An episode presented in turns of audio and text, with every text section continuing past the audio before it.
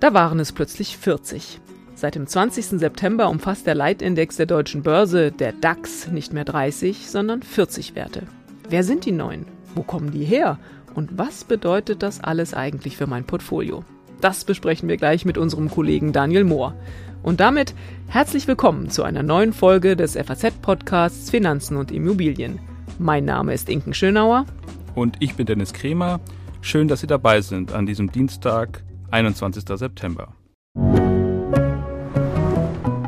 Dennis, es wird jetzt enger auf der Kurstafel. Seit Montag gibt es da tatsächlich zehn neue Werte. Ich nenne mal ein paar. Sartorius, Porsche Holding, Siemens Healthineers, Puma ist dabei, Zalando. Übrigens hier gleich schon mal der Hinweis, dass wir da auch einen Artikel dazu aus der FAZ in die Shownotes einhängen können, wo wir mal so ein bisschen geguckt haben, ja, wer sind überhaupt diese Unternehmen, was machen die, was haben die für ein KGV? Also das können sich alle Hörerinnen und Hörer da nochmal genauer angucken. Aber sag mal, was ist denn da eigentlich los? Warum gibt es denn das jetzt eigentlich? Ja, die deutsche Börse hat es tatsächlich zum ersten Mal, seit es den DAX gibt, also zum ersten Mal seit 1988 geschafft, eine richtige Reform hinzulegen. Warum denn das? Ich finde, so an diesem DAX 30, das ist ja auch schon so ein richtiger geflügelter Begriff, hat man sich doch eigentlich wunderbar gewöhnt.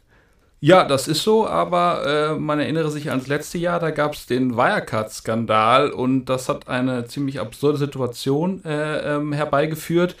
Wirecard war längst pleite, alle wussten, die Firma hat betrogen, aber sie war immer noch Teil des DAX. Ja, gut, wenn ich das jetzt richtig verstanden habe, wenn wieder jetzt sowas passiert, nach der Reform jetzt des, des Indexes, da kann man Unternehmen jetzt schneller rauswerfen. Okay, aber deswegen muss ich ja jetzt nicht zehn neue Werte auch wieder mit aufnehmen, oder? Das stimmt. Man hat sich aber überlegt, dass der DAX ja ohnehin ziemlich klein ist, jetzt im Vergleich zu anderen großen Börsenindizes, äh, beispielsweise in Amerika der SP 500, der hat 500 Werte. Also hat man die Gelegenheit genutzt und den DAX gleich mal aufgestockt. okay, aufgestockt, aber jetzt muss man schon auch sagen, S&P 500 oder DAX 30 oder DAX 40, also so einen richtig großen Wurf finde ich das ja jetzt ehrlich gesagt auch nicht. Aber apropos Indizes, du bist ja da so ein Experte, was das Thema ETFs auch angeht und überhaupt auch ähm, Indizes. Da ändert sich ja jetzt eben was in der Zusammensetzung der Indizes. Was müssen denn Anleger zu dem Thema jetzt eigentlich wissen?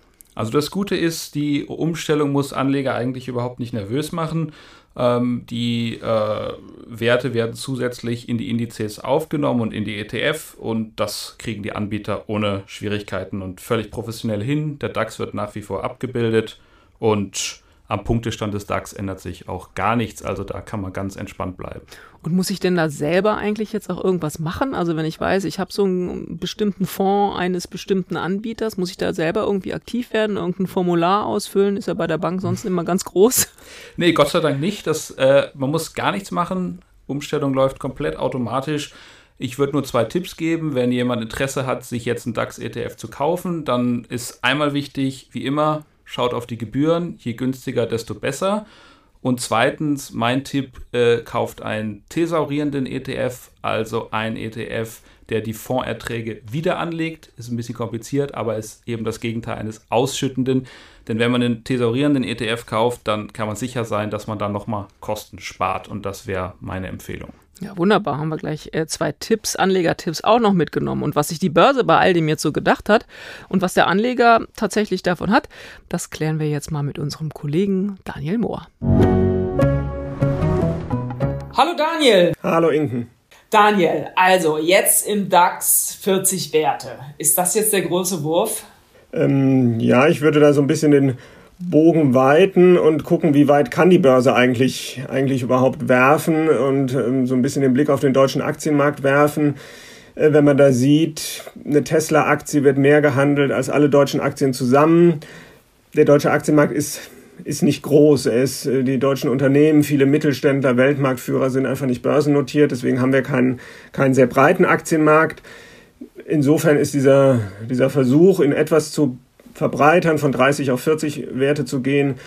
Kein Riesenwurf, aber schon, schon ein Schritt, der sozusagen den Markt etwas breiter abdeckt. Ähm, aber sowas wie ein S&P 500 wäre halt auch schlicht einfach nicht vorstellbar, weil wir diese Werte gar nicht haben.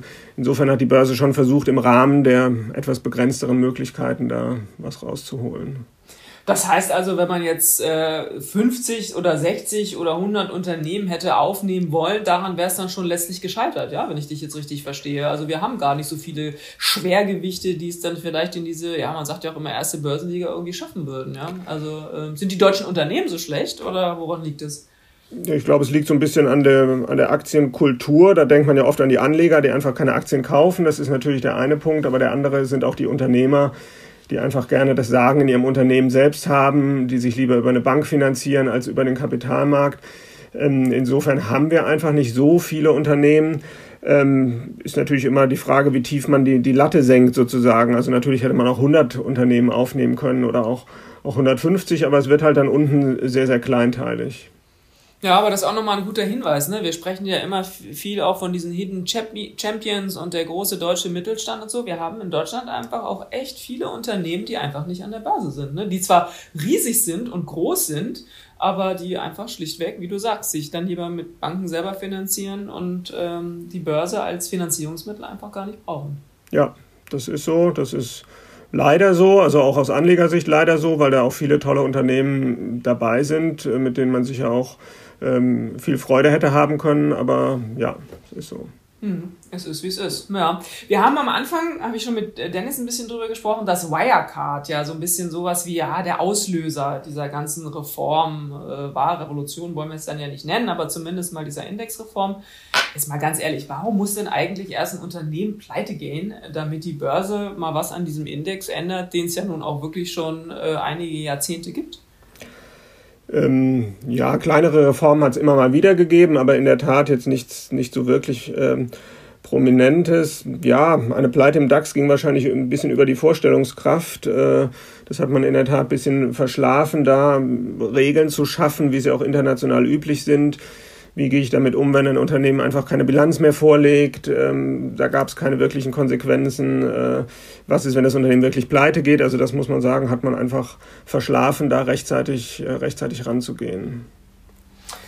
Kannst du nochmal erklären, warum denn jetzt eigentlich die Unternehmen aufgenommen worden sind, die aufgenommen wurden? Also wir sind ja jetzt von 30 auf 40, das heißt 10 sind dazugekommen, da sind jetzt so ja, Unternehmen wie Sartorius ja zum Beispiel drin. Was, was haben die jetzt? Was haben die sozusagen bewiesen in der Vergangenheit, dass sie jetzt DAX-würdig sind?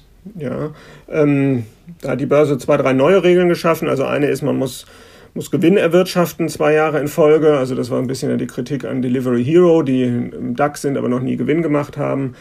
Ähm, hat ein Unternehmen wie Tesla auch lange nicht und ist trotzdem sehr erfolgreich an der Börse gewesen. Also über die Regel kann man streiten, aber alle diese zehn Unternehmen oder alle, die potenziell aufgenommen werden wollen, müssen zwei Jahre in Folge Gewinn gemacht haben. Ähm, sie müssen liquide handelbar sein, also es kann keine Aktie in den DAX kommen, die man quasi nicht kaufen oder verkaufen kann oder nur mit erheblichen Schwierigkeiten. Ähm, das hat man aber ein bisschen abgeschwächt. Bisher war dieser, dieser Handelsumsatz in absoluten Zahlen sehr, sehr wichtig. Äh, das Kriterium hat man wegfallen lassen. Das hat Unternehmen wie Airbus, was ein Riesenkonzern ist, trotzdem noch nie im DAX war, weil die Aktie halt viel in Paris gehandelt wird und nicht in Frankfurt. Den hat man jetzt den Weg geöffnet. Also die Aktie muss einfach liquide handelbar sein und aber in absoluten Zahlen. Das Kriterium hat man gestrichen. Und sonst ist und bleibt äh, der Wert des Unternehmens sozusagen das Entscheidende. Was ist, ist der Laden an der Börse wert. Ähm, da guckt die Börse traditionell nur auf die frei handelbaren Aktien, also Unternehmen, die ganz großen Aktionär haben, die werden halt nur mit einem Teil ihrer Aktien berücksichtigt. Aber diese zehn Unternehmen waren jetzt einfach die wertvollsten zehn, die noch nicht äh, im DAX waren und in Frankfurt äh, gehandelt werden. Es sind nicht die zehn wertvollsten deutschen Unternehmen, die noch nicht im DAX waren. Also es gibt äh, Biontech, ein Unternehmen, was wir alle kennen seit äh, Corona uns beschäftigt, äh, was ein deutsches Unternehmen ist, was börsennotiert ist, was viel wertvoller ist als äh, die, fast alle von den zehn, die aufgenommen wurden, aber halt eben nicht in Frankfurt gehandelt wird, sondern in New York an die Börse gegangen ist. Mhm. Was ändert sich denn mit diesen neuen Regeln, die du jetzt beschrieben hast, eigentlich für die Unternehmen, die schon im DAX sind? Also ich meine, es kann ja vielleicht auch mal gut sein, dass ein DAX-Unternehmen eben mal zwei Jahre in Folge ja kein positives Ergebnis erwirtschaftet. Fliegen die dann automatisch dann jetzt wieder raus? Nee, die Regel haben sie bewusst nur eingeführt für Neuankömmlinge. Also wenn man einmal im DAX ist, kann man so viel Verlust machen, wie man will. Äh, die Regel gilt nur für Neuankömmlinge, also es wird keiner ausgeschlossen. Aber ähm, diese Bilanzvorlage, das wird jetzt strenger gehandhabt. Da hat, hat man jetzt ein abgestuftes System. Wenn die Bilanz nicht vorgelegt wird, gibt es da wirklich dann bald Konsequenzen bis zum, bis zum Rauswurf aus dem Index. Und es muss jetzt auch einen Prüfungsausschuss im Aufsichtsrat geben. Also so an zwei, drei Stellschrauben versucht man jetzt zu verhindern, dass es nochmal zu so einem Wirecard-Pleitefall kommt, äh, der dann noch im DAX bleibt. Ich wollte gerade sagen, und da Genau, da ist ja offensichtlich auch der konkrete Link dann tatsächlich zu Wirecard, ne? dass man das äh, tatsächlich ähm, also auf alle Fälle verhindern will, wobei ich mich da dann immer frage, klar, hinterher ist man immer schlauer, ne? wer weiß, was es jetzt für, also nicht für Regeln gibt, die man vielleicht haben müsste, um den nächsten Betrug zu verhindern. Ne? Das finde ich, wird ja bei der Diskussion dann auch oft vergessen. Okay, Wirecard 2.0 gibt es vielleicht nicht, aber dafür gibt es mal irgendwann irgendwas anderes. Ne? Ähm, das muss man den Anlegern immer wieder sagen. Das wurde auch immer wieder kritisiert. Die Börse guckt nicht, hat das Unternehmen ein gutes Geschäftsmodell und äh, sind die Vorstände da irgendwie super tolle, äh, integre Manager und, und so weiter. Diese Qualitätskontrolle gibt es nicht. Das muss der Anleger, der Fondsmanager, jeder selbst machen. Also es wird nach wie vor, äh, kann man sich da auch vor Betrug nicht schützen, man kann sich auch vor dilettantischen Geschäftsführungen nicht schützen. Ähm, das ist immer noch das Risiko der Börse, dass auch ein Geschäftsmodell in die Brüche gehen kann. Ja, du hast ja jetzt den ersten Handelstag ähm, am Montag für uns beobachtet. Wie lief es denn jetzt eigentlich mit diesem neuen, äh, rund erneuerten DAX? Also die Berechnung hat gut funktioniert. Es haben sich ja viele gefragt, wie ist das eigentlich? Jetzt kommen plötzlich zehn neue. Steigt der DAX dann irgendwie um 3000 Punkte, weil jetzt irgendwie... Nein, es werden die Gewichte halt im DAX nur geändert. Das hat alles reibungslos funktioniert. Das ist eingespielte Mechanismen, die das bei jedem Aufnahme eines neuen Werts ja auch funktionieren. Also das hat alles geklappt.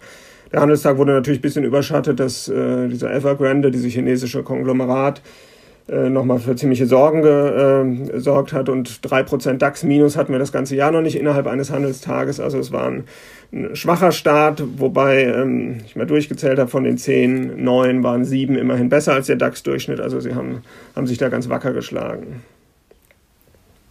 Feuertaufe, äh, Feuertaufe bestanden dann an der Stelle. Aber das ist nochmal eine, eine gute Frage mit der, mit der Berechnung. Das heißt aber schon, dass der DAX, so wie er jetzt ist, auch absolut vergleichbar ist mit dem, wie er Freitag äh, geschlossen hat. Ja, also das ist sozusagen gewichtet und so berechnet. Man kann das jetzt einfach so fortführen. Man muss da jetzt in Zukunft nicht irgendwie was rausrechnen oder so, um so eine Vergleichbarkeit tatsächlich herzustellen. Ne? Genau, also er bleibt äh, genau vergleichbar. Es ist eins zu eins umgestellt, nur halt die Gewichte im Index haben sich verschoben. Es gibt diese 10 neuen. Die 30 alten haben ein bisschen an Gewicht eingebüßt, aber auf Indexebene äh, ist da kein Bruch oder irgendwas drin. Mhm. Was heißt denn das jetzt eigentlich konkret für die Unternehmen, die in den äh, DAX aufgestiegen sind? Was ändert sich jetzt für die, wenn man mal davon absieht, dass sie jetzt das erstmal bestanden haben, um überhaupt in den DAX zu kommen? Ändert sich für die überhaupt irgendwas oder machen die einfach jetzt weiter Business as usual? Ich meine, die waren ja vorher auch schon an der Börse, muss man sagen. Ne? Das sind ja, sind ja ehemalige MDAX-Unternehmen eben auch. Also so ganz neu an der Börse sind sie ja nicht. Das muss man an der Stelle vielleicht auch nochmal sagen. Ne? Genau, ich habe mit ein paar von denen in den letzten Wochen und Monaten auch mal gesprochen. Die sind natürlich zum einen stolz, dass sie in den DAX kommen, weil das von der Reputation her natürlich nochmal was anderes ist. Die Medien gucken da stärker drauf, Analysten gucken stärker drauf, das Ausland guckt da schon stärker drauf, wer ist im DAX, wer ist nicht im DAX. Also die Beobachtung wird schon intensiver. Ähm, aber die betonen natürlich auch, was du gesagt hast, das sind ja alles erfahrene, börsennotierte Unternehmen, die gewohnt sind, jedes Quartal ihren Bericht vorzulegen, Kapitalmarkttage zu veranstalten, ähm, mit Analysten zu sprechen. Also das sind die alles schon irgendwie gewohnt und das ist alles eingespielt und da waren sie auch recht erfolgreich, sonst würden sie jetzt nicht aufsteigen. Ähm, insofern wird da operativ sich gar nicht so viel ändern, aber klar, der Fokus ist, ist stärker. Wenn Wirecard im MDAX gewesen wäre, wäre die Aufregung sicherlich nicht so groß gewesen wie im DAX. Also diese, allein diese Reputation ist schon, glaube ich, was, wo die Unternehmen sich dran gewöhnen müssen, dass da jetzt auf die Zahlen stärker geguckt wird und auf das Tun des Vorstands stärker geguckt wird. Ich kann mich auch noch gut erinnern, als die Commerzbank abgestiegen ist aus dem DAX, da tat ja der damalige Vorstandschef Zielke auch so, als sei es irgendwie gar nicht so schlimm. Das hat man ihm dann später sogar vorgeworfen, dass man irgendwie fand, der findet das noch nicht mal schlimm, dass er absteigt. Ironischerweise äh, war es ja sogar so, dass Wirecard dann für, für die Commerzbank in den DAX aufgestiegen ist. Also es stimmt schon, es ist schon eine, ist einfach auch ein Prestige dann letztlich da in, der, in, im DAX-Index zu sein, ne? das muss man schon sagen. Was ändert sich denn da jetzt eigentlich für Anleger ähm, mit diesen neuen Unternehmen? Unternehmen, mal davon abgesehen, dass es eben da zehn neue sind. Ähm, ist, ist das auch einfach dann neuer Fokus, mehr, mehr Auswahl? Was muss ich als Anleger jetzt beachten? Gut, es gibt ja einen, die, zum einen die Anleger, die die DAX-ETFs haben, also die sind jetzt sozusagen äh, automatisch umgestellt worden und haben jetzt in ihrem Portfolio halt diese zehn neuen Unternehmen mit drin. 14 Prozent machen die jetzt am neuen DAX aus, also immerhin ein kleines bisschen, äh, hat sich da schon geändert. Die sind jetzt Aktionär dieser neuen Gesellschaften. Ähm, klar, für alle anderen sind die Unternehmen auch vorher schon an der Börse handelbar gewesen. Vielleicht wird man jetzt eher auf sie aufmerksam. Ähm, was die Börse natürlich auch äh, versucht hat, ein bisschen, ähm, sie hat ja das Problem, der DAX ist nicht der beste Index, den sie hat, sondern der MDAX ist seit vielen Jahren äh, der viel bessere Index. Ähm, äh, wenn man zurückguckt, es wurde ja beides auf 1988 rückdatiert auf 1000 Punkte, als der DAX gestartet ist 1988. Jetzt ist er bei 15.000, also eine tolle Entwicklung. Und der MDAX rückgerechnet auch 1000 Punkte 1988, ist jetzt bei fast 35.000. Also eine viel, viel, viel bessere Entwicklung dieser, äh, dieser MDAX-Werte. Und es ist natürlich auch ein Versuch, ähm, sozusagen die Anleger wieder ein bisschen stärker ähm, vom DAX zu begeistern, indem man jetzt halt die zehn größten MDAX-Werte alle in den DAX nimmt, ihn ein bisschen aufhübscht ähm, und versucht so ein bisschen den Schwung, den der MDAX seit Jahren hat, da auch ähm, auch auf DAX-ETF-Ebene sozusagen ein bisschen zur Geltung zu bringen. Mhm. Äh, und vielleicht auch noch mal eine letzte Frage zum MDAX. Rücken denn da jetzt eigentlich dann Unternehmen nach in den MDAX äh, rein aus dem äh, SDAX oder bleibt der jetzt praktisch mit den 10 weniger so, wie er ist? Der hat jetzt 10 weniger. Statt 60 hat er 50. Also es rücken ein paar nach von unten, aber es fallen auch wieder welche raus. Der ist von 60 auf 50 gegangen, hat fast die Hälfte seines Börsenwertes verloren, aber auch da würde ich jetzt nicht, nicht schwarz malen für den MDAX. Der ist es ja gewohnt, dass immer seine Stärksten in den DAX hochgingen und die schwächeren DAX-Werte wie eine Commerzbank oder so oder eine Lufthansa äh, runtergekommen sind. Das hat er immer ganz gut verkraftet und sich besser gehalten. Also ich würde mir um den MDAX deswegen jetzt keine Sorgen machen. Na, das ist doch nochmal ein gutes Schlusswort. Keine Sorgen machen um den MDAX. Wunderbar. Daniel, ganz herzlichen Dank. Ja, gerne. Vielen Dank. So, Inken, was nimmst du jetzt aus dem Gespräch mit Daniel mit? Ja, ich finde ja ganz interessant, dass wir mal wieder auch über das Thema Aktienkultur gesprochen haben und dass Aktienkultur und der DAX und jetzt auch der neue DAX und größere DAX ziemlich eng zusammenhängen. Würden nämlich mehr Menschen mit Aktien handeln, dann wären letztlich auch mehr Unternehmen an der Börse und man hätte letztlich auch einfach noch mehr Auswahl. Das muss man sich auch immer mal klar machen. Darüber haben wir ja auch hier in dem Podcast schon oft gesprochen, dass die Aktienkultur in Deutschland einfach echt unterirdisch ist. Und alle beklagen sich auch immer. Wir haben es ja am Anfang auch gesprochen. Ich meine, S&P 500, das kriegst du am Ende gar nicht so richtig hin, weil es gar nicht so richtig viele Unternehmen gibt. Also irgendwie haben wir es ja dann doch auch ein bisschen alle selbst in der Hand. Das fand ich irgendwie echt nochmal einen ganz guten Gedanken. Und du? Ich fand ziemlich interessant, äh, dass man halt nicht nur auf den DAX schauen soll. Bei aller Euphorie um den DAX lohnt es sich weiterhin, den MDAX anzuschauen. Der ist jetzt zwar kleiner als vorher, aber Daniel hat uns ja erklärt, dass da ziemlich attraktive Unternehmen drin sind. Also ruhig mal auf die kleinen schauen. Auch das kann sich lohnen. Ja, und dann wären wir schon bei unserem Ding der Woche. Äh, Inken, was hast du dieses Mal dabei? Ich habe heute was äh, ganz Irres dabei oder mal wieder was ganz Irres dabei, nämlich Achtung, Achtung, Trommelwirbel, Lehman Brothers.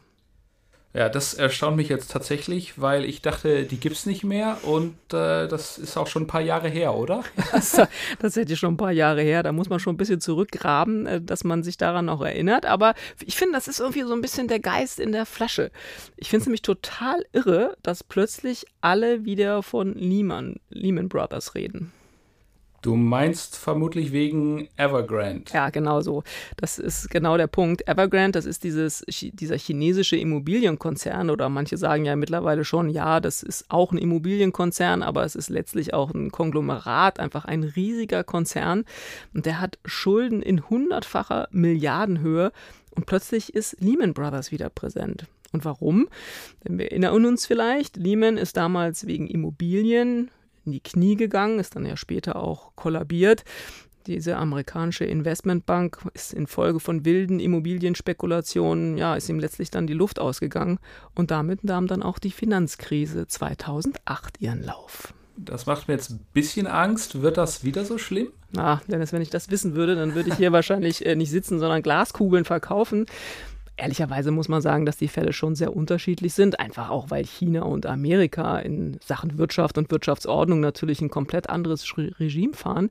Aber was ich ganz spannend finde, ist, bis vor wenigen Wochen hatte von Evergrande wirklich noch niemand etwas gehört. Und ich muss bei dieser ganzen Geschichte immer daran denken, an diesen einen Satz, den man auch immer wieder hört, die nächste Krise kommt immer aus einer Ecke, aus der man sie nicht erwartet. Und das war's auch schon wieder mit unserer dieswöchigen Folge des FAZ-Podcasts Finanzen und Immobilien. Wenn Sie Fragen haben, Themenwünsche oder andere Anregungen, schicken Sie uns eine E-Mail an podcast.faz.de oder schreiben Sie uns auf unseren Social-Media-Kanälen. Wir freuen uns, wenn Sie uns abonnieren und wenn Sie uns weiterempfehlen. Zu finden sind wir überall dort, wo es Podcasts gibt. Tschüss, bis nächste Woche. Tschüss, alles Gute und machen Sie was aus Ihrem Geld.